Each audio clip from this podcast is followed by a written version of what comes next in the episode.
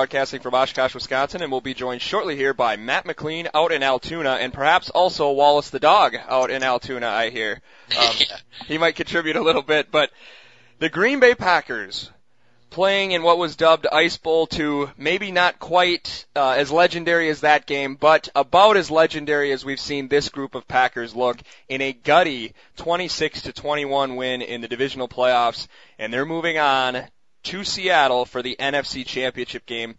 And Matt, we're in uncharted waters for Green and Gold forever. This is as far as they've ever gotten uh, since the existence of this show. And I know it's it's only been a few years, but I had almost a mini panic attack on the way home from work, realizing that if they beat Seattle, they're actually in the Super Bowl, and it's been a long time since we can say that.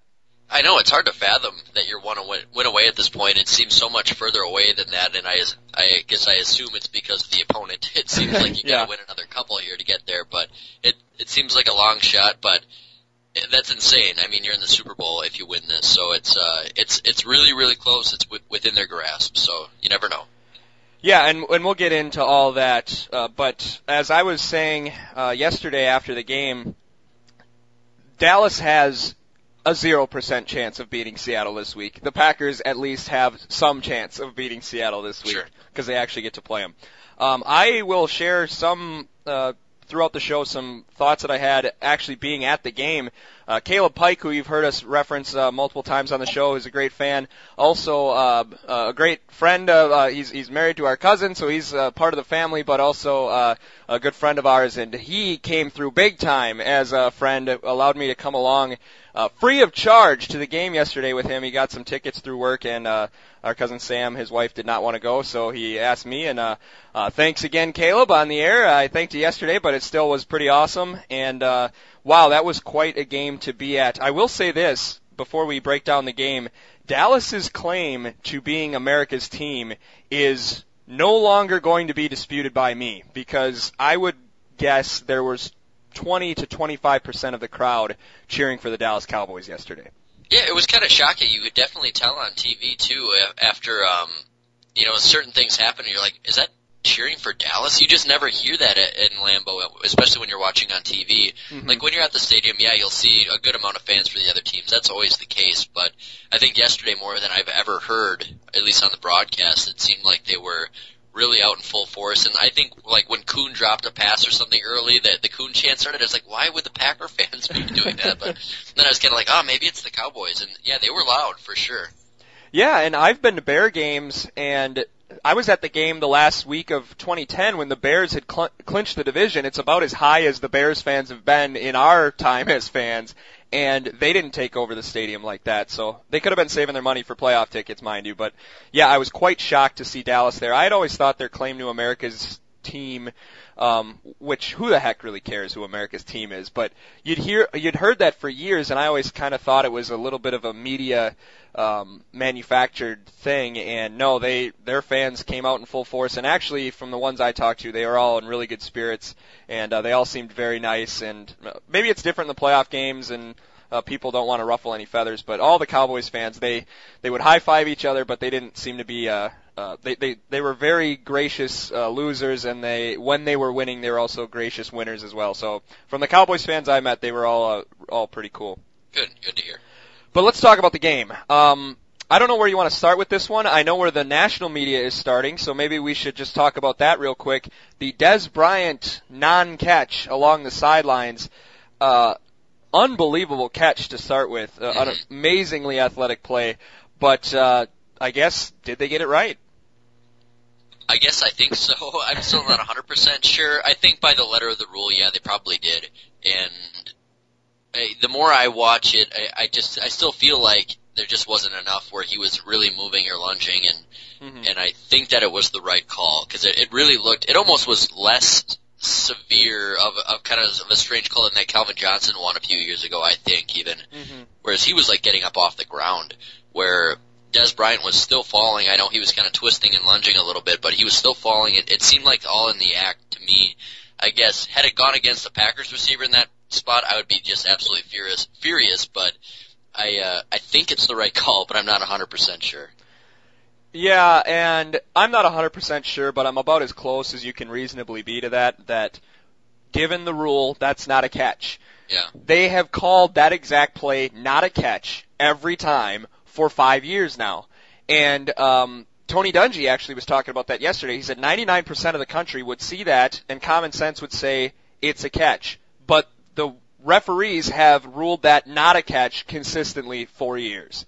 And I think I'm not buying the argument that he was reaching for the goal line. That wasn't a reach, that was a plop. He he hit the ground, the ball popped out, he was juggling with it, it came back up in the air. I don't know if Sam Shields kind of forced him to do that and he said he took 3 steps, he did not. It was all part of the jump. And he was sort of bobbling it at first too when he first initially grabbed it. Yeah, absolutely.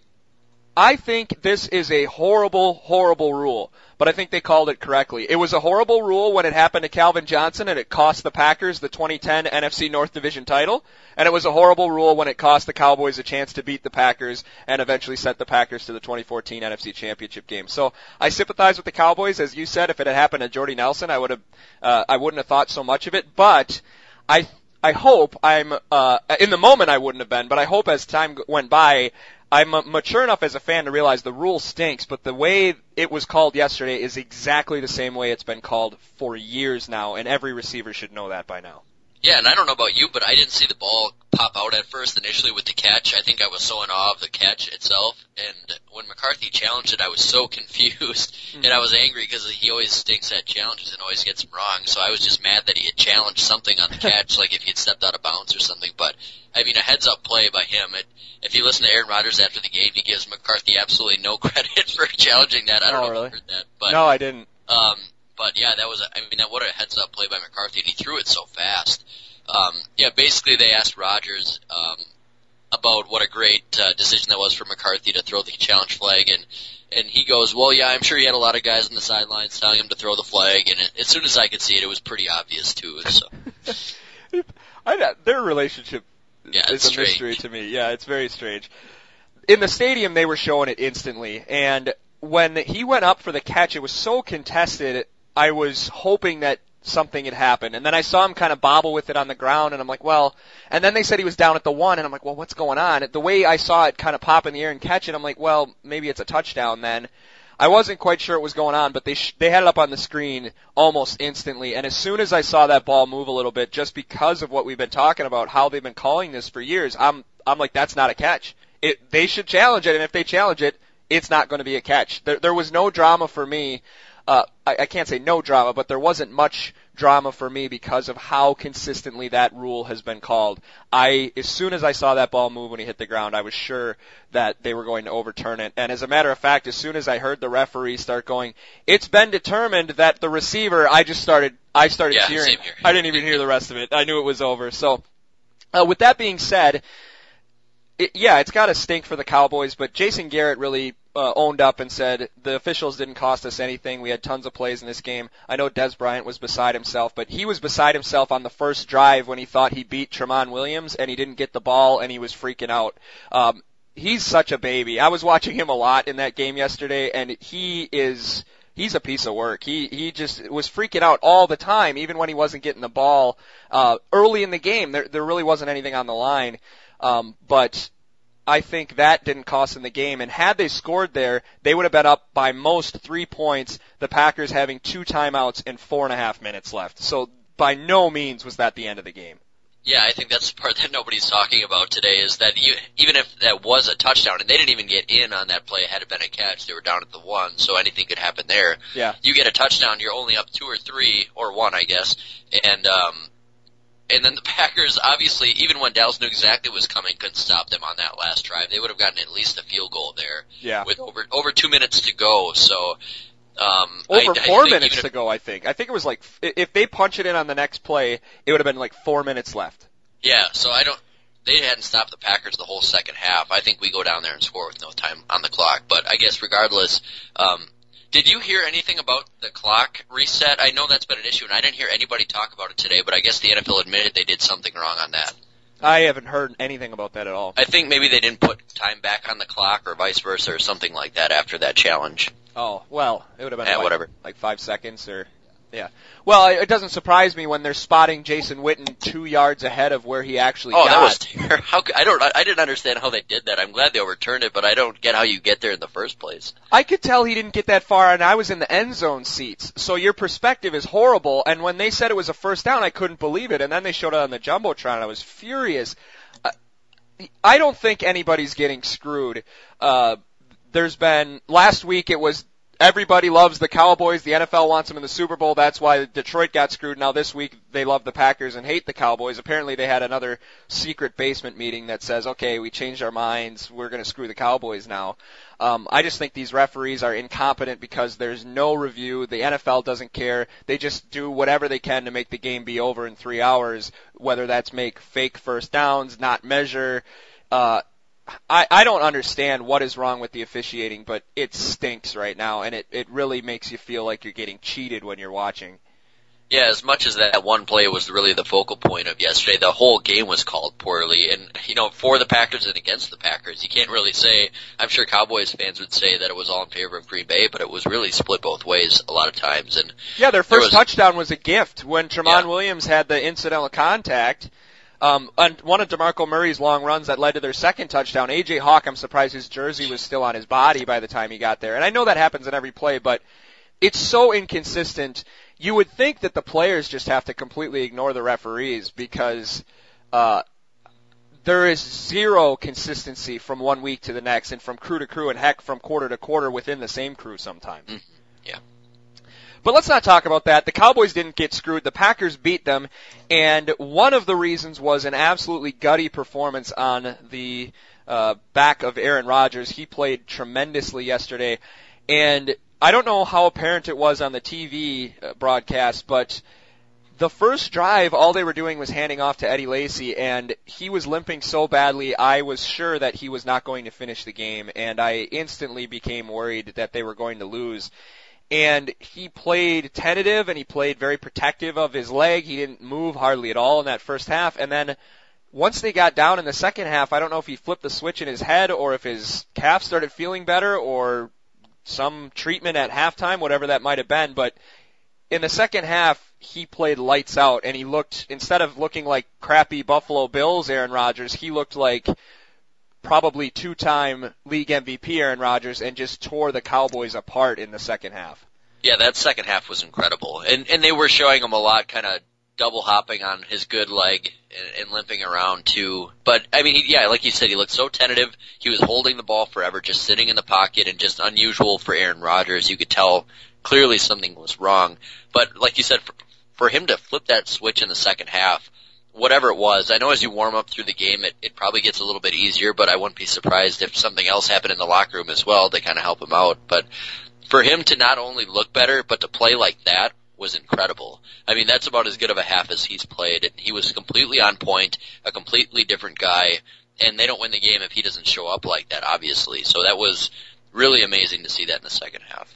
Yeah, both of those touchdown passes were pinpoint accurate. Yeah uh, after seeing him miss some easier throws in the first half. And one throw that I'm sure nobody's going to remember after a few days, he had a seam throw to Randall Cobb that I was sitting directly behind uh, Aaron Rodgers on that play when he is zipping that ball through there, and I couldn't see Randall Cobb. I had no idea how the heck he got that ball through there, and that to me was probably his best throw of the game, even including that Richard Rodgers one and that Davante Adams one was perfect too, the one that yeah. Adams cut back. So, um, we've talked a lot about the grit of Aaron Rodgers the last couple of weeks, but he's starting to build his legend now the last couple of years. We always knew he was good, but really since he's come back from the collarbone injury, he's shown that he's he's not only good but he's tough and nobody questions his leadership anymore. Remember earlier in his career when you'd hear people kind of do that sort of stuff and I had a, a note here that when you think about how he played yesterday and then how Julius Peppers played yesterday and has yeah. really played all season, the Packers could very well end their season in Seattle in dominating fashion on Sunday.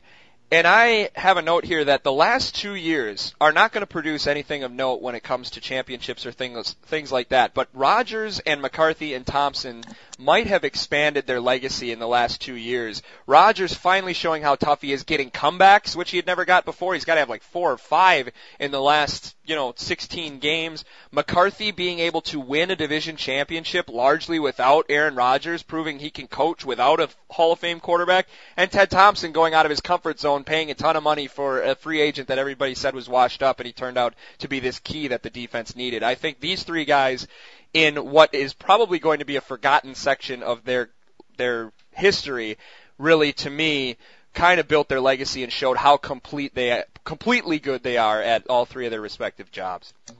Yeah, completely agree with all three of those things. I think all three of them are going to be around for probably the next eight years, and that's a good thing because I I think like you, I've gotten a lot more confidence in all three of those aspects as well, mm-hmm. and I hope this kind of opens up Ted's mind a little bit for future free agent transactions as well. He doesn't just stop after this one like he did after Woodson for a few years. Yeah. Yeah, no, uh, gosh, who did he get after that? I can't remember. Didn't they get Anthony Smith and, uh, all those great, great guys? I saw a dude with a Brandon Chillar jersey at the game yesterday. Nice. It yeah, he was, was one of the other. He was probably the biggest free agent signing they had between Woodson and Peppers. Yeah, he was. He was a big time star. Um, I could not confirm whether or not it was in fact Brandon Chillar himself who was wearing that jersey in the crowd, mm-hmm. but uh, I, I assume not. I also saw a Tim Masthay jersey, so uh, nice. I think is that somebody that knows them or just trying to be a hipster Packer fan? Or like a family night kind of a thing. I, am sure they don't oh. actually sell those jerseys anywhere. No, he he would have had to have it custom made, or or yeah. maybe he won it in some kind of charity auction. But yeah, so a lot of different uh, jerseys out there. Most of the cowboy ones, by the way, were the new Nike Antonio Bryant, Tony Romo ones, DeMarco Murray's. So definitely recently purchased. So you question their loyalties a little bit. Mm-hmm but I saw a few people with authentic Marion Barber jerseys, so nice. I made sure to be extra nice to those folks because they'd been in it for the long haul, obviously. um, Eddie Lacy apparently had an asthma attack in the second half, and that's why he was out of the game. Okay. And so, yep, here Wallace uh, contributing a little bit there. he, Eddie Lacy's his favorite player, right here. um, so I think with Eddie Lacy, it, another game where he just tears it up on the first drive, and then following that, he has to come out of the game either for asthma or for ineffectiveness. I guess I don't know yesterday if the asthma was a large issue, but if it wasn't in that first half, I don't know why the heck they're playing around with uh, James Starks and Randall Cobb in the backfield when Eddie Lacy is playing like Earl Campbell after the first drive. And they did the same thing last week, so it's got to be something that they're uh, thinking about or, or that they're trying to do from a strategy standpoint, but it really doesn't make much sense to me unless his asthma's that bad.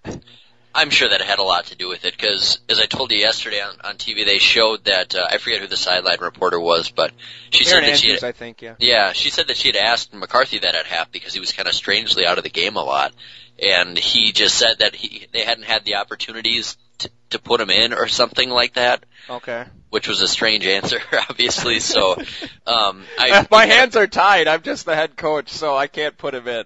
Right. So you figured there was either an injury or something that they didn't want to disclose. So maybe the asthma was the thing. I actually hadn't heard that yet today. So that that's probably your most likely culprit because I don't know. I feel like you're right. He would have stayed in the game there if in most of those situations otherwise. Yeah, and and if that was a problem, kudos to him for sucking it up and coming back yep. for that final drive and not to heap more praise on Aaron Rodgers, but to me, that's even more impressive that he engineered that comeback largely without Eddie Lacy, and for large chunks of that, without any running back at all. Yeah. Um, so I think that was impressive.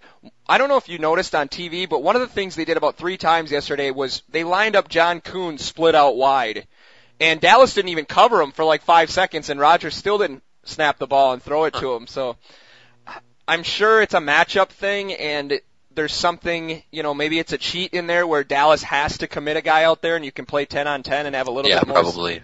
But it just, I don't know. I'm not a smart enough uh, person to realize why that makes any sense. I'm sure they've probably got about four plays lined up like that, and three of them he's a decoy in all of them. But then they probably have the one that's a trick that maybe maybe you, you're onto something. Maybe we see something like that against uh, Seattle this week, and they they throw it to him. John Kuhn jet sweep. Is that yep. what we're going to see? I'm sure that'll work for gosh, 18 or 19 inches on the play. I'm sure.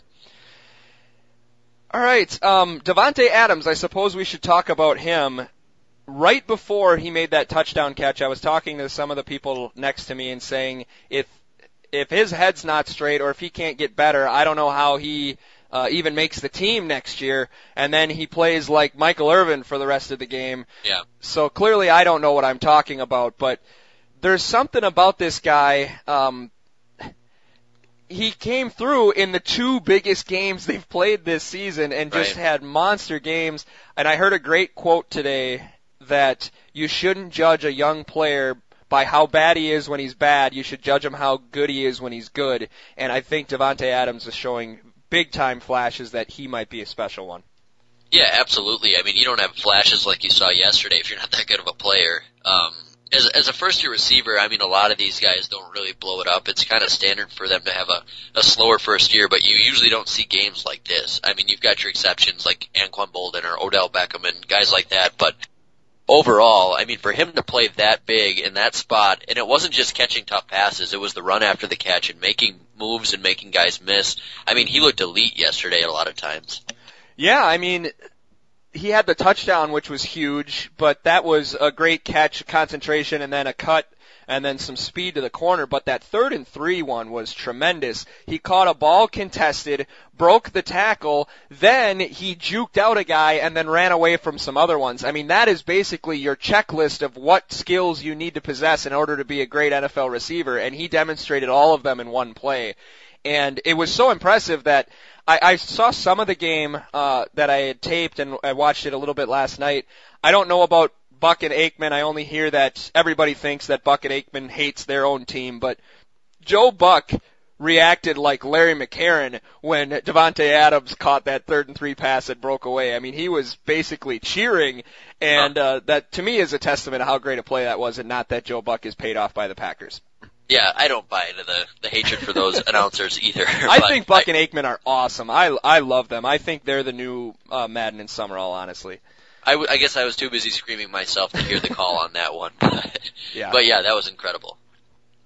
Yeah, so I think the thing going forward now, uh, I don't, we're probably not done talking about the Cowboys, but when you start to think about playing Seattle, Chris Berman made an awesome point last night on one of the ESPN broadcasts where he said, the Packers have Jordy Nelson and Randall Cobb and Eddie Lacy, and their touchdowns yesterday were were scored by Andrew Quarless, rookie Davante Adams, and rookie Richard Rodgers. The latter two had almost no impact in the first part of the season when they lost to Seattle. Corey Linsley had just played he that was his first start and he just found out he was going to be a starter about 10 days prior to that. David Bakhtiari who's turning into a very very good NFL player was making his 17th career NFL start in Seattle and he's now played another full season's worth. He's doubled the amount of games that he's played since that last time they played in Seattle and I still think it's a long shot that they can win but some of the key components that can help them win and have been helping them win these big games the last month are a lot more seasoned than they were back in September.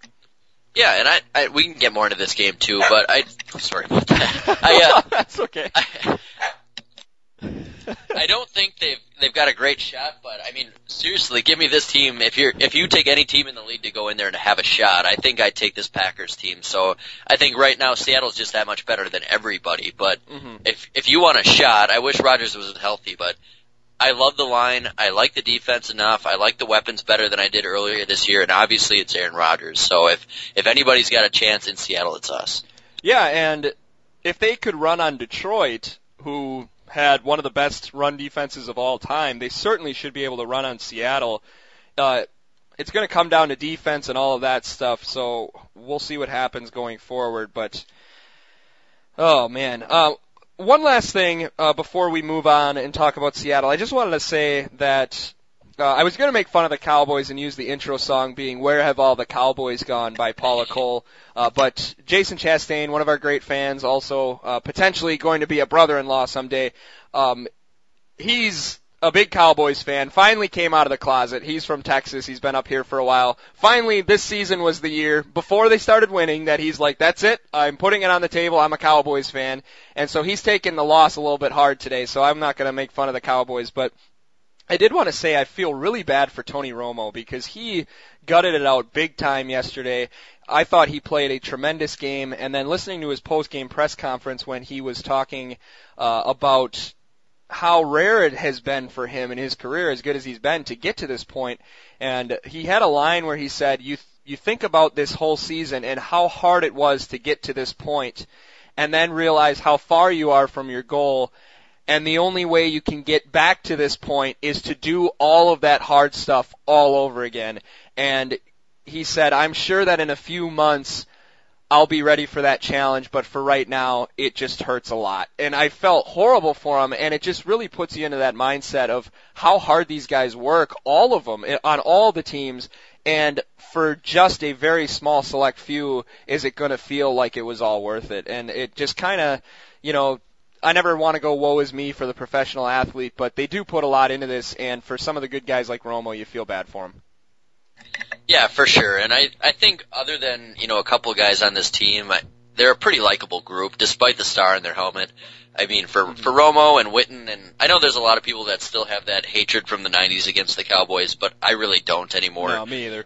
Um, and you just kind of feel bad for Tony that he he finally seemed to get over some of these humps this year and won a playoff game and and won the division and played really well and potentially could be the MVP still. Mm-hmm. And um, and then for this to happen, it's just done like that in heartbreaking fashion. You're just done, and this is the farthest they've been, and it and it's over for them. So it you obviously you feel great that the Packers won it, but I, I like this Cowboys team, and they're fun to root for. And I think if the the Packers weren't the ones uh, at this point, I think they would have been the team I was rooting for. Yeah, and that was my olive branch to all the Cowboys fans that I talked to yesterday. And I said, I got nothing against you. I obviously want the Packers to win, but if you guys win, I'm going to be pulling for you hardcore to beat the Seahawks. So, Yeah. Uh, yeah, so I, I don't know. It, it's tough because you never really want to say you hope Romo gets a championship because that's going to take a prime year away from Aaron Rodgers. But if it somehow happens, I certainly will feel happy for him. And and Jason Garrett seems to have come around. Demarco Murray is a good guy. They've got a lot of good guys on that team, and it's funny uh, having finally seen Jason Witten live. I could never understand watching the TV broadcasts how the heck this guy gets open, and he's just a wizard of being able to stop in open space. He just runs and then he just stops, and he's wide open. Uh, he obviously has to work with a quarterback who understands that. Uh, he's not going to be running the Jermichael Finley routes and the Gronkowski routes and catching passes, but he is the king of running and stopping in open space, and Romo and him are always on the same page. So it was kind of fun to finally discover the secret of Jason Witten. Sure. Yep. And another one of those guys, you know, he's a future Hall of Famer and has never been past this round. So, um, but yeah, you're right. I think that's always kind of been his key. I always picture him just in the open field, just stopping, popping, turn around on a quick comeback and gets hit by Romo. It seems like that's how he's caught all of his passes. Yeah, pretty much. Uh, did you hear that New York Bozo thing that everybody keeps talking about? I did, yeah. I, I, when they showed it live, they they played that part super loud. He said it like back to back times, and it was clear as day what he was saying. And I did hear a little bit of the follow up that it was just a you know just a gimmick call at the line. I don't know where he came up with that. Well, it's probably a shot at Chris Christie, I would imagine.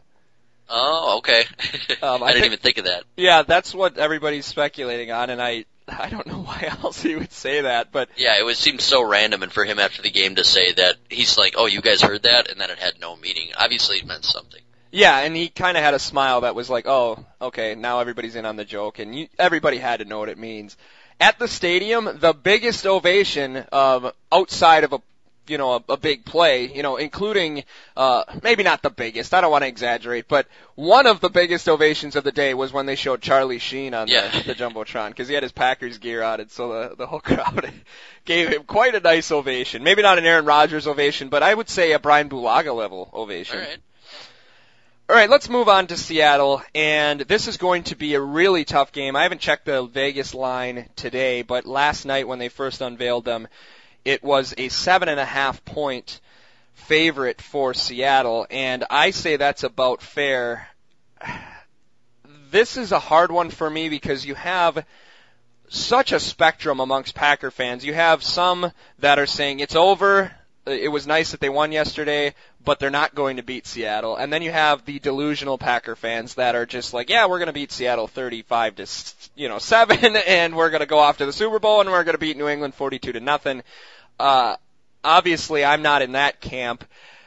I right now, Matt, I don't know how you feel about this, but I can't seem to reconcile the idea that the Packers can win with the idea that the Packers will win. Uh, it feels almost I can't say exactly because I was only nine years old at the time, but it feels how I felt going into Dallas in 95, where yes, they certainly can win, but I don't think they will, and I have a hard time envisioning the type of game in which the Packers win. Yeah, and I think if Rodgers was 100% healthy, I'd have a little bit more confidence and maybe enough to pick him in this game, but I mean, just watching that Seattle defense, I know they gave up a few points to Carolina, but I, I think Kam Chancellor had about the best game I've ever had a, or seen a safety play. Yeah. In that game, it was just insane. That defense is so good, and I don't know. At times, this this offense can be shut down, and and we've seen it time again against this type of a defense, and and obviously we've talked about this year teams like Buffalo, which are a similar defense but not nearly as talented, and you yeah. get completely shut down. I, I they've definitely got a chance, but I I don't have the confidence that they're going to do it. I, I think they can, but I don't know how they do it. I, the, the only option is if they completely shut down the Seattle offense. I think. Yeah, and I think you're right. I think if they they can win this game 14 to 10 yeah. or or 17 to 14 or something like that, but if Seattle gets to 20 points, I don't think the Packers can win. And yeah, the, the tough thing about Seattle's defense too is I can't think of an analogy, but it's not a schematic thing where you can outthink them and maybe maybe the Patriots is a sort of bad example, but like Belichick's best Patriots defenses were solid every single week, but they didn't have a lot of great, great, great players. They had some really, really good ones, but you know Tedy Bruschi's not a Hall of Famer, and a, a lot of those kind of guys, where you would every once in a while you could blow them up. Where Peyton did it a couple times, and the Chiefs did it once, and and you have uh, Denver would do it from time to time, where you can just beat their scheme and you can score points. Seattle doesn't have a scheme. They play a pretty vanilla defense, and their scheme is we have eight Pro Bowl level players, and we can beat you one on one every single position across the board. And how do you outthink that? You can't. And I think that's they've been so hot lately. They've beaten some rubbish quarterbacks in this stretch run where they're putting up historic numbers. I understand that, but Aaron Rodgers is a little bit hurt. I think you're right. If they can shut down the Seattle offense, they have a chance. Um, man, this is going to make me sick because Seattle's going to win, and then I got to hear, hear about how great Russell Wilson is again when. Ugh, disgusting. I don't even think he's that good, and and maybe it's just me being upset about it, but it's it's the Jim McMahon comparison. I crunched the numbers earlier today, and I don't think I'm ever going to write an article about it, but in the first three years, he's had to score 15 points a game. That's what Seattle's defense is holding people to. Even Brady, at the absolute height of Belichick's defenses, they were giving up 17 points a game. And when you look for a comparison, uh, Peyton Manning in his first three years, when he wasn't winning anything, his defenses were giving up 24 points a game, and he still went to the playoffs twice. So I, he can maybe catch on like Brady did later in his career, but it just drives me nuts that you have people talking that he's the best quarterback in the NFL when literally all he has to do is not throw three interceptions and he's going to win. Right. Yeah, uh, there's no way that anybody can make a serious argument to me that he should have been the MVP this year or that he's top five quarterback. I think he's good for that team. They're probably exactly what they need, but if you put him on a team and ask him to, to do what Aaron Rodgers does, there's obviously no way he could do that. Uh, no, and if you watch that Carolina game, he had that one touchdown pass, which was phenomenal. But the rest of those where he's supposedly making amazing throws, when Aaron Rodgers makes amazing throws, Davante Adams catches it like he's running and never breaks stride and then all of a sudden magically has the ball and is running for touchdowns. He doesn't have yeah. to stop in his tracks and jump as high as he can and turn around and catch the ball and fall to the ground, which I see Seattle's receivers doing constantly. Right. Yeah, so yes, I'm bitter because I'm expecting Russell Wilson to win again, but. Ugh. I think we're super impartial too because we're Badger fans as well. So we come, we came in with liking Russell Wilson, and he's just become so irritating and so corny in all of his interviews and commercials that he's just so hateable. Yeah, he's he's insufferable. I think is the best word for it. Uh, that guy drives me nuts. So it's going to be tough to beat uh, Seattle. I guess that's going to be broken down much more elaborately than Matt and I can do here, but uh, we'll make our picks towards the end. But it's going to take the best game the Packers have played in maybe in in a long time, including any of the games in the run to the Super Bowl in order to beat Seattle in Seattle. I think. Well, let's talk about some of the other things that happened yesterday, and I think the or uh, this weekend. The biggest one to me is, well, obviously to everyone, is uh, Peyton Manning and how poorly he played. John Fox stepped down as the coach of the Broncos. Matt and I were talking before we went on the air here that I, we had, or I had never seen a coach that unaffected by a big loss as I saw John Fox yesterday and it made me think that he was done. I didn't expect it to happen, you know, 18 hours later, but John Fox has left. It makes you wonder about the future of Peyton Manning and I know he played awful yesterday, but he's been really bad for about the last 6 weeks and uh I guess do you think this is finally it for Peyton? Well, and we did hear that he's had a torn hamstring or a quad, I think it was, for the last six weeks basically too since early November, I think is what they said. Ouch. So, I mean, that seems to tie in directly to when he started playing poorly. So, he's, he's gotta be pretty close to the end, but I would think, knowing that now after, they were just released that yesterday, or after the game, that knowing that, that you would think he would want to come back and take another shot, because it's not like he was bad all year long. Yeah. Um, and I don't think it all of a sudden he just got old. I think he he's been old, but is still playing really well. So I think I think he's got another year in him. But it, now that Fox is gone, you wonder if you know maybe that has something to do with it. Maybe that's what Peyton Yeah. wants to stick around. You never know what their relationship was like. yeah. But but the other half of it is now I have to probably work under a new offensive coordinator and a new head coach. Do I really want to do that when I'm at this stage in my career too? So, Mm-hmm. and after coming off a really bad finish, maybe he does just call it quits, but I guess I don't really see that. Yeah, and it also makes you wonder if he won't have a choice in the matter of whether he, or not he comes back. And I know he's a great, great player, but it's one thing to force Peyton Manning out of Indianapolis. He means nothing to Denver. Um, I mean, I don't know. I mean, obviously he's done some nice things for them, but the guy kicking him out is John Elway. And I, I can't think of even another analogy. It would be like, yeah, Derrick Rose is finally winding down and the guy kicking him out is Michael Jordan. Well, the fans will accept that. so I think this is going to be interesting going forward. Yesterday watching Peyton play, it was kind of sad to see and knowing that he had a torn quad makes changes my mind a little bit, but I don't know. I I don't know if you're ever ready to see a great player play, but the guy who played yesterday didn't look like the Peyton Manning I remember seeing. Uh, so if it's time, I guess, uh, I guess it would, I would be okay with it as a non-Peyton Manning, non-Broncos or Colts fan. Uh, it'd be interesting to see what our fan John Bellish has to think about Peyton Manning after yesterday. Um, but to me, the just fan of NFL history, I think there there would be something poetic about his last game being a loss against his old team and the guy who replaced him. Yeah, I definitely agree with that. And it's kind of weird how this happens with quarterbacks. Is you just see Peyton Manning play last year, and you're like, this guy can play till he's 50. I mean, what is he going to lose? He doesn't throw the ball down the field. He's got everything he needs to keep playing, and it just it kind of reminds me of Dan Marino at the end of his career. It's just all of a sudden he's just less effective for whatever reason. Yeah. You you kind of looked at Peyton and you're like, how could this ever slow down? I mean, he's going to do this for a long time, and then all of a sudden it just slows down and slows down until it kind of happens to what you saw yesterday, and it's done. Mhm. So it, it's really weird how the careers kind of run like that, and very few go out on top like Elway did. Mhm. And I mean, you got Favre with terrible last year in Minnesota. You know, Marino, who I mentioned, guys going off with concussions, but it's just for whatever reason seem to hit a wall at their end of their careers as a quarterback when you think they can do it forever, but nobody can.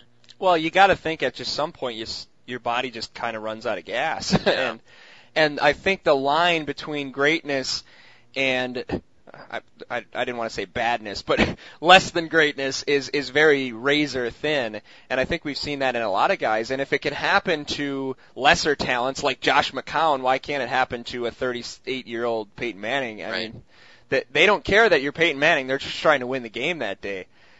Andrew Luck getting a lot of publicity today on the flip side of things.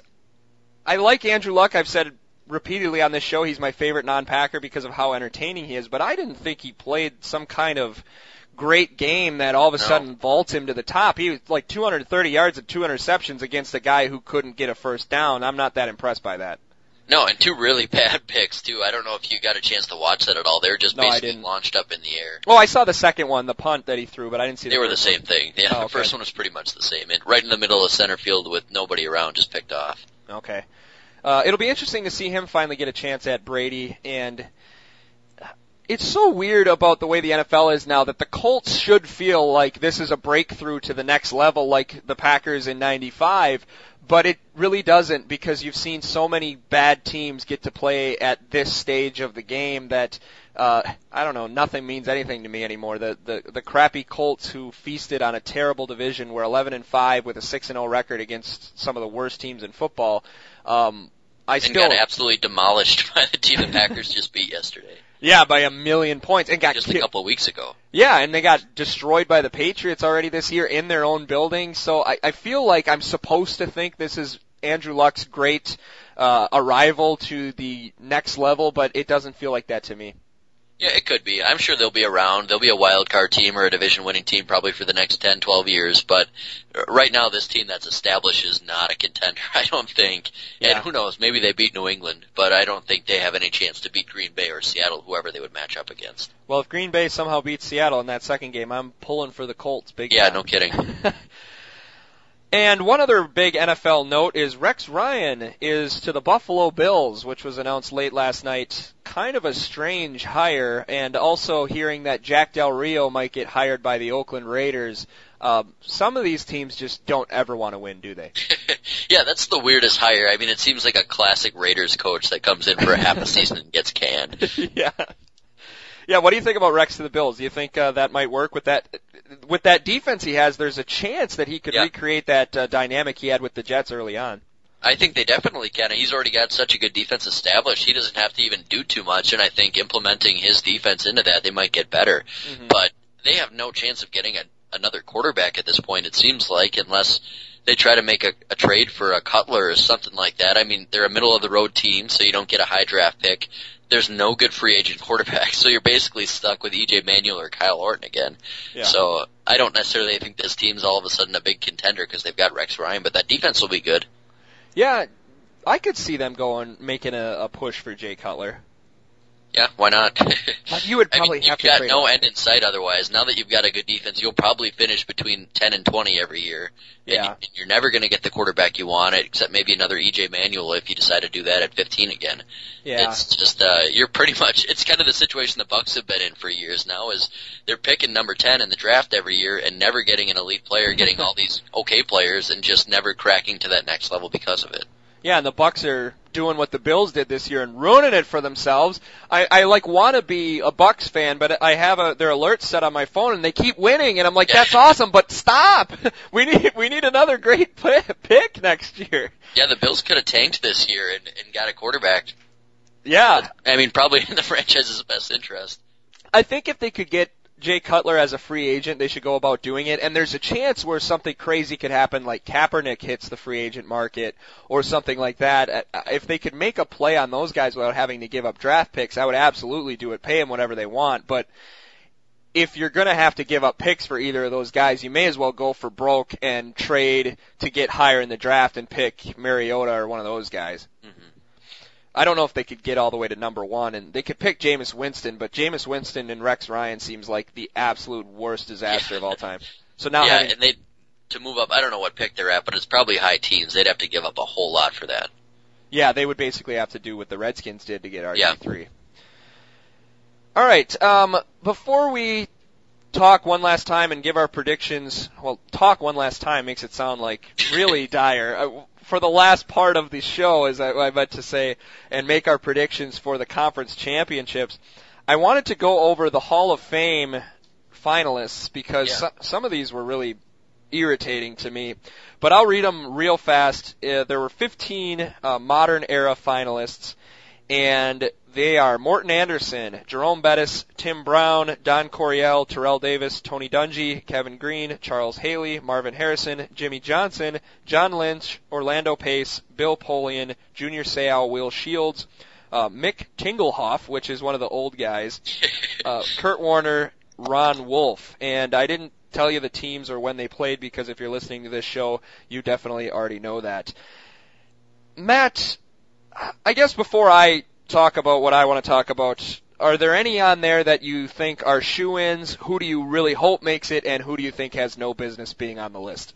Well, I obviously really hope Ron, Ron Wolf makes it, but uh, that might be even be kind of a stretch at this point. Uh, who was he with before the Packers? Uh, he was with the Raiders during the Madden era. Okay. Uh, so he from 73 to uh, or 1963 to 74, he was with the Raiders, and then he kind of roamed around. He was with Tampa Bay and helped them build that first team that sucked at first, but then went to the NFC title. And I think he was with the Jets right before he went to the Packers. I don't know what he did in the rest of the 80s. Sure. Um, and I mean, really, the whole rest of the list I see a lot of guys that are like, yeah, they could probably be in. I guess nobody really stands out to me as like, no way that he sh- that he should be in. But it's a lot of really fringe guys. I I don't know. It's a tough one. I I feel like Junior Seau probably should be in. Yeah. Uh, Kevin Greene. like- Kevin Greene is the only guy in the top five in sacks that didn't make it yet. He's got to go in. So Kevin Greene, Will Shields, Kurt Warner. Kurt Warner's got to go in. Yeah, I think Kurt Warner's in for sure. Um, but I mean, other than that, they're all the same kind of guy, really. I mean, Marvin Harrison, Tim Brown. It's like, yeah, they could go in, and I wouldn't think twice about it. But um, I don't know. Jerome Bettis kind of the same thing. I guess he's he was very good, but I don't I don't quite know if they're Hall of Famers. Was anybody ever terrified to play Pittsburgh because they had Jerome Bettis? No, not really. I mean, maybe earlier in his tenure there. Of the two guys on the list, though, uh, that at the running back position, I know you can't go that, but to me, when everybody nowadays has great stats, stats don't matter. I don't care about guys who played for a million years and got a lot of stats because Yeah. everybody has those. So tell me if you were more afraid in 1997 or in 1998 to play Pittsburgh or to play Denver when it came to running the football. Yeah, I mean TD for sure. I, that year he had there, or that couple of years stretch was about as good as it got. So it it's that argument that he maybe he had a couple of the best years ever for running backs, but he only played six years. So do you put him in? Yeah. And yeah, I'm I'm with you. I'm I'm on the fence with him. I'd like to see him get in just because of what he did when he was there, but it's so short. It gets tough. Yeah. Yeah, his first four years were about, I mean, people remember the 2,000 yard season in 98, but I think he had 1,700 in 97. He had a, another like 1,600 in 96. I mean, he, his first four years were huge. Yeah. And the thing that hurts him is that Denver did it with a lot of guys. They were never that good, but I mean, Mike Yeah, Anderson is a freaking fullback running for 1,300 yards in that offense. So, mm-hmm. I don't think that whole that should be held against him necessarily, but it certainly I think has played a role. Marvin Harrison versus uh, Tim Brown to me feels like a coin flip. Although Marvin Harrison played his whole career with Peyton Manning, and Tim Brown played with Jeff Hostetler and Jeff George and Jay Schroeder and Rich Gannon. I mean, that's a little bit different to me. The one thing I will say, Tony Dungy, I completely disagree with. Uh, I know he made the playoffs a bunch of times, but if you put him in, then Shanahan's got to go in. Mike Holmgren's got to go in. If if Mike McCarthy wins the Super Bowl this year, he's got to go in. Yeah. I think that's getting a bit ridiculous. But one thing that I find incredibly troubling about this list, without breaking it down completely, is that Tony Dungy, Jimmy Johnson, John Lynch, what is one thing all and Kurt Warner, not that they're not deserving, but would any of those four guys be first year eligibles for the players and for uh you know Jimmy Johnson who's been around for a long time and he won two Super Bowls but there's a lot of guys who won two Super Bowls and coached a lot longer and were successful. Would those guys be on this list if they weren't on TV every Sunday I would say yes for all of those except Dungy. I think you're right with him, and I think it's more because the, kind of the aura he gives off, and he's the, the good guy kind of a thing. Um, and he's still around the game so much, and he's always on ESPN and and wherever else. And I think that he that has a lot to go into play with his candidacy for this. But I think with the other guys, I think they still deserve it. I think Dungy's the most apparent one. Kurt Warner, I think, is fine. Jimmy Johnson, is iffy to me. I know what he did in Dallas, but again, it was very short. Yeah, I mean, that's true. And my, it's not like Miami was outstanding. no, they stunk there. I mean, and if you look at the total resume, it's not better than Mike Shanahan, I don't think. Um, it- it's iffy, but to me, John Lynch, is John Lynch better than Leroy Butler? And is John Lynch better than Steve Atwater and some of those guys? I, I would argue no, but I think there's a lot of people that would say, you know, he was an elite safety and probably the best in the league for a few years there. And, and Yeah. I, I agree with you. I, I know he's he's an announcer now and he's popular because of that, but he was extremely popular when he was playing as well. Yeah, that's true. And I, I'm, I'm not saying that, and maybe that's what I have to get over. I'm not saying that these guys aren't deserving, but I'm, I'm questioning why them versus some other guys. Mhm. And I guess John Lynch now having, I didn't realize he played until 2007, and so that maybe changes it with Atwater and Butler because they didn't have quite that much longevity in the in the uh, uh, in the league. Uh, but John Lynch again, right here, only a, a two-time first-team All-Pro, and Leroy, Leroy Butler was a three-time first-team All-Pro. So Yeah. I think that means that Butler should get in. I think it. I, I would agree completely. All right, so we'll see what happens with that. So hopefully Kevin Greene goes in and uh, Kurt Warner and some of those guys. Uh, the offensive lineman, fine. I, I can't. I, I know who Orlando Pace and Will Shields are. Will Shields is one of those guys that I just the first time I ever heard of him was when people were saying, "Yeah, Will Shields is the best guard in football," and then they said that for the rest of his career, and I Right. guess, oh, okay, I guess. believe you, yeah. He's 99 every year on Madden, so I guess I'll take your word for it. All right, let's get to uh, the picks and uh, some really nice conference championship games. At the very least, with the Colts being borderline, I think that I'll be satisfied with whoever wins the Super Bowl this year. That they'll be a deserving champion for for once. Uh, Seattle obviously was last year, but we've always had some kind of iffy teams in the mix, and I think this year we got four really good teams, uh, three and a half really good teams, I'll say, that uh, have a chance to win the Super Bowl. Let's start with Colts at Patriots, which I still, whenever I say that, I expect it to be Brady versus Manning. Yeah. And I'll take the Patriots in this one, and not the exciting pick, and I just don't think the Colts stand much of a chance. I think with the way that Luck passes the ball, they could find themselves down pretty big early if he throws a couple of picks, and that New England offense is looking really good lately. So I, I don't see a scenario where, the Colts win, and I don't think they're nearly as good, as good as the Patriots are. Yeah, I think the Patriots are more vulnerable than I thought they were after the way they played against Baltimore, but Yeah. As strange as it sounds, I don't trust Andrew Luck to play as carefully as Joe Flacco did. No, Um, and I think Baltimore might have been the better team than than Indianapolis too. Yeah, uh, Joe Flacco played phenomenally. He threw four touchdown passes and they lost. And, you know, Andrew Luck might not do that and he'll probably throw a couple of picks in there too. And then the one everybody who listens to this show cares about, the Packers on the road to Seattle. We gave our feelings about what we thought might happen. What do you think will happen?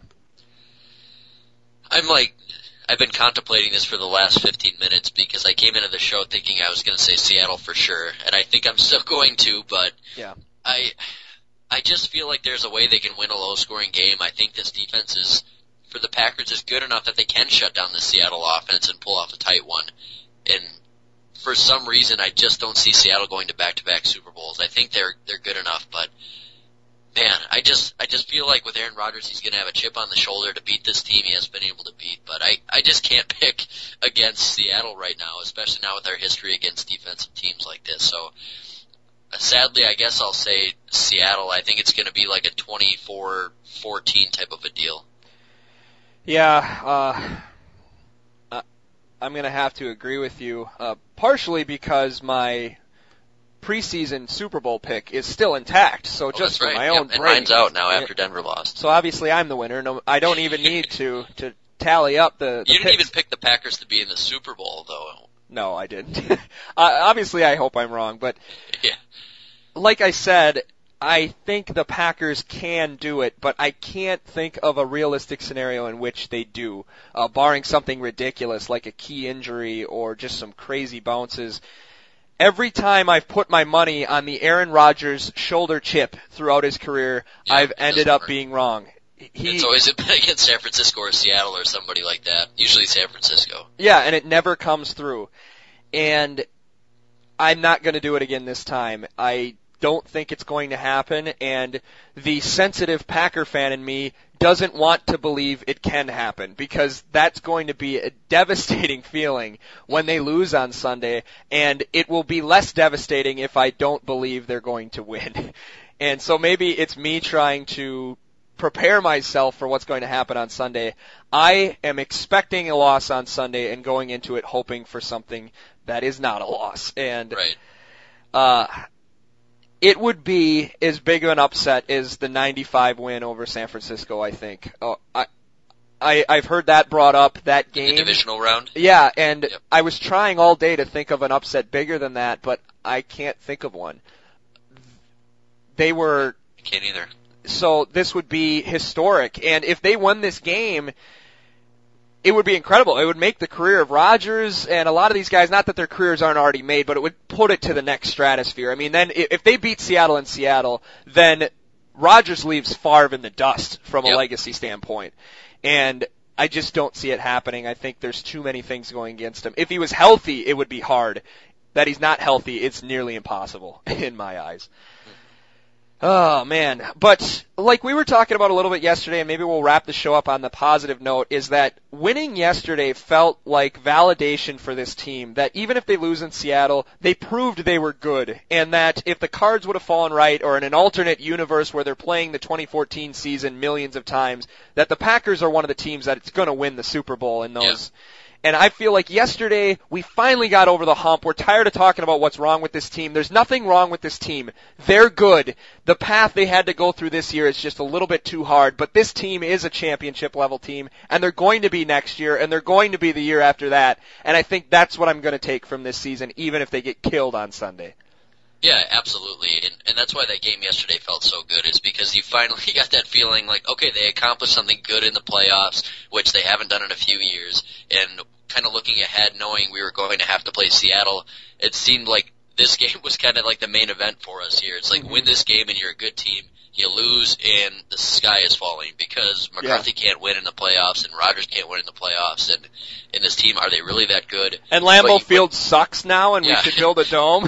yeah, but you win it and you feel good about this and you feel good about the season. So I think that was obviously a huge win and everything from here on out is just icing on the cake.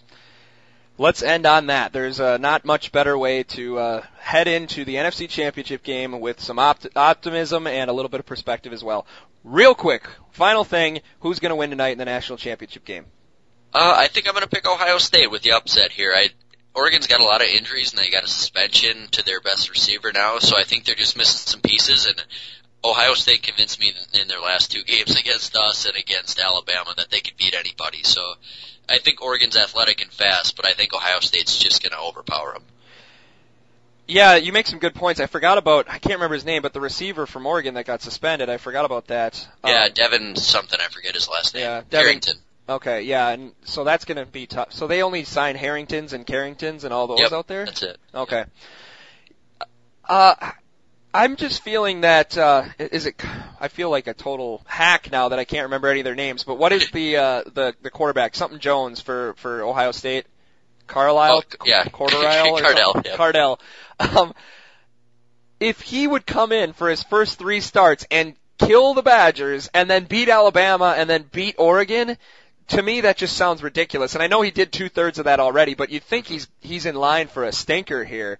And if he wins, that's going to put in some weird uh, quarterback controversy for next year with JT Barrett coming back. But I guess I'm not trusting that he's going to play that well. And I think if Oregon, Oregon can run away from him in a way Alabama can't, and if Ohio State starts as slow against Oregon tonight as they did against Alabama, Yeah, I don't true. I don't think they can come back. Yeah, they're toast probably then. yeah, so I'm going to take Oregon for those reasons.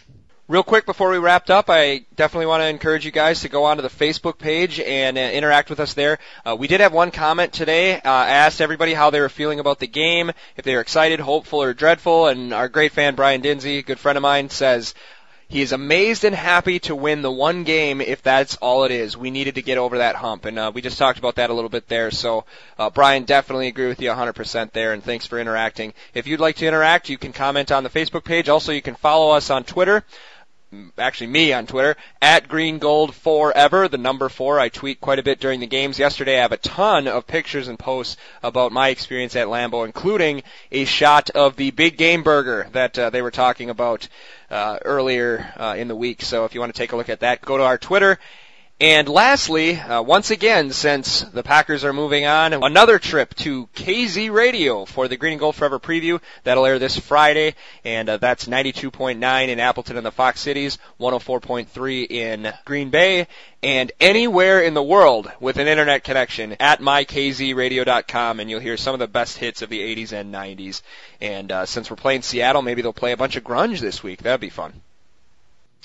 All right, so we're going into the final. I was going to say the final Sunday of this season, but the final four of the NFL, and the Packers are still alive. And as awesome as the Packers have been the last 20 plus years, this is only the sixth time that they've been in the NFC Championship game. So even if the task seems insurmountable, let's try to enjoy it for what it is and realize that very few Packer teams in the glorious history of this franchise have ever been so far, and uh, there's still a chance that some great things can happen. So for Matt and Wallace out in Altoona, I am Eric in Oshkosh, and it's NFC Championship week. Go Pack! Take care, everyone.